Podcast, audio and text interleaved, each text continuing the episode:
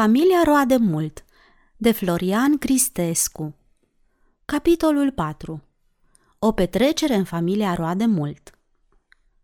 După cum vedeți, peste familia Roade-mult dăduse o mare nenorocire.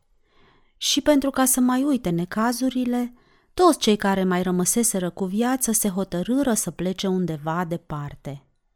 Își împachetară lucrurile și plecară. După câteva ceasuri de călătorie, ajunseră în grădina publică a orașului. Cea dintâi grijă a bătrânului Roade-mult fu să găsească o locuință potrivită pentru numeroasa lui familie. După mai multe cercetări, găsi o locuință minunată, după niște lăzi, în fundul bucătăriei restaurantului. În grădina orașului, familia Roade-mult petrecu aproape toată vara. Acolo făcură cunoștință cu familii distinse. După câteva săptămâni de petrecere, toți membrii familiei Roade-mult se simțeau foarte fericiți. Uitaseră și de cursă și de cei răposați. După câteva vreme, părinții hotărâră să facă o mare petrecere familială, își logodiră toți copiii într-o singură seară și făcură o nuntă mare, cum nu se mai pomenise în tot neamul șoricesc.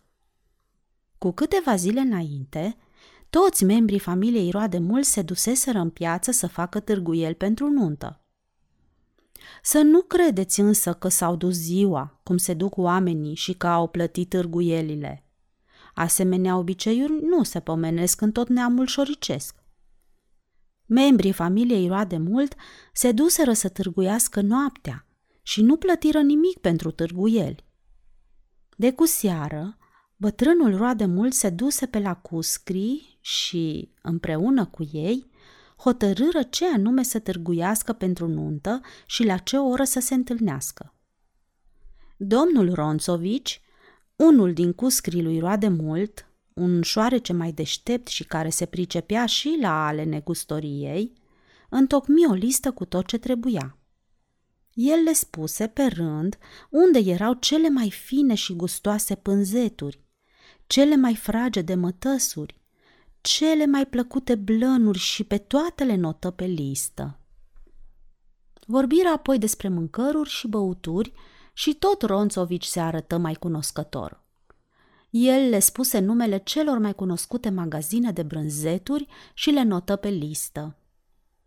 Se înțeleseră cu toții să fie gata la ora douăsprezece noaptea. La această oră, membrii familiei Roade-mult se întâlniră în mijlocul grădinii publice cu membrii familiei Ronțovici și cu membrii celorlalte familii cu care voiau să se înrudească. Și cu toții porniră în oraș. O luară pe la marginea grădinii, cotiră pe strada nemăturată și ajunseră în strada comerțului. Aici se opriră puțin să se sfătuiască. Voiau să știe de la care negustor să înceapă. Sfatul ținu puțin, căci toți fură de părerea lui Ronțovici. Deoarece toți șoriceii sunt cam flămânzi, să meargă mai întâi într-un magazin cu brânzeturi. Se strecurară încet, unul câte unul, printr-un gang și intrară în curte. Acolo, în fundul curții, era o ușă veche. Roaseră puțin, făcură o gaură și, unul câte unul, intrară. De acolo străbătură câteva camere și ajunseră unde doreau. Vă închipuiți cu ce poftă gustară cei vreo patruzeci de șoricei din feluritele brânzeturi. După ce se săturară, ei luară fiecare câte o mare bucată și o duseră acasă la Roade-mult. După aceea se înapoiară tot pe strada comerțului și intrară, tot pe din dos, la alt negustor de brânzeturi. Luară și de acolo, fiecare câte o bucățică și iarăși o duseră acasă. Când plecară pentru a treia oară, era să li se întâmple ceva rău. Se întâlniră cu un polițist. Norocul lor că bietul polițist era somnoros, căci altfel, în loc de nuntă, bieții șoricei ar fi avut vreo înmormântare. După ce scăpară de polițist, șoriceii intrară într-un magazin cu stofe englezești. n-o nimeriseră însă tocmai bine. În magazinul de stofe nu era întuneric beznă, ca în magazinele cu brânzeturi. Magazinul de stofe era luminat cu electricitate.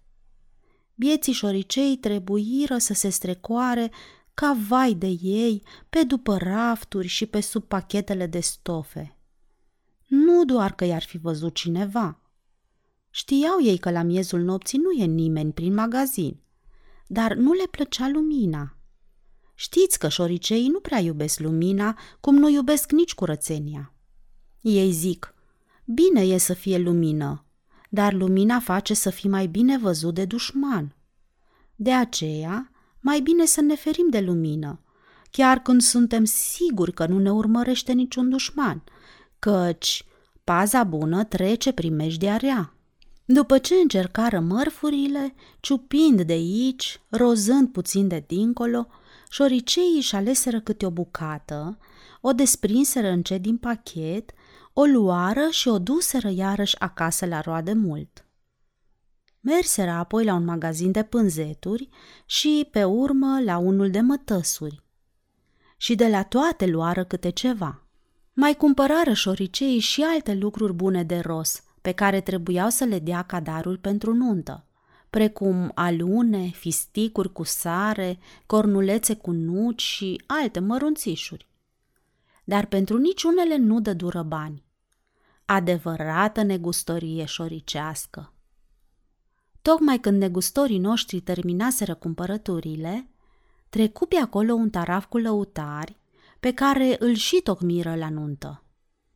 Și fiindcă toți erau veseli, câțiva șoricei mai tineri porunciseră o sârbă și începură să joace în fața casei lui Roade-mult. Jucară astfel și petrecură până aproape de ziua.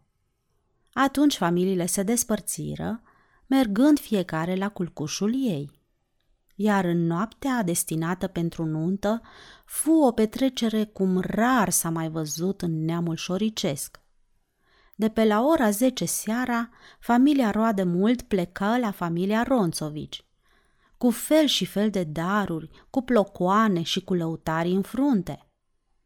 Acolo se făcu petrecere mare cu jocuri și chițăituri, vreme de vreun ceas. La ora unsprezece, membrii familiei Roade-mult, împreună cu membrii familiei Ronțovici, porniră pe la celelalte familii cu care se înrudeau. Pe la acele familii se făcură iarăși petreceri și veselii. La urmă, pe la ora două spre ziua, toată lumea se întoarse la familia Roade-mult. Aici făcură masă mare. La masă, șoricioaicele aranjaseră mâncărurile și băuturile după cum este obiceiul șoricesc. Mai întâi, mesenii gustară câte un fistic american. După fistic, roaseră alune. Pe urmă veni rândul cornulețelor cu nuci și al cașcavalului. Băutură nu gustară decât șoriceii cei bătrâni. Ei își aveau masa lor mai deoparte. După ce se sătură, unul din șoriceii cei bătrâni închină un pahar în sănătatea tinerelor perechi. După masă începu jocul. Și unde chițăiau și unde băteau pământul cu piciorușele, mamă, Doamne! Jucară valsuri și foxtroturi, tangouri și rumba. Să fi văzut pe șoriceii noștri cum își sumeseseră codițele în brâu și cum se mai legănau perechi doi câte doi. Era ceva minunat, cum numai în lumea șoricească se poate vedea. Când era aproape de răsăritul soarelui, petrecerea se sfârși. Familiile celelalte plecară, iar membrii familiei Roade-mult, împreună cu cele zece nurori, rămaseră în culcușul lor. Își aranjară apoi fiecare câte un locșor bun de dormit, se culcară și, obosiți cum erau, începură să doarmă cu sfărăieli. Și dormiră cu toții până seara. Sfârșitul capitolului patru.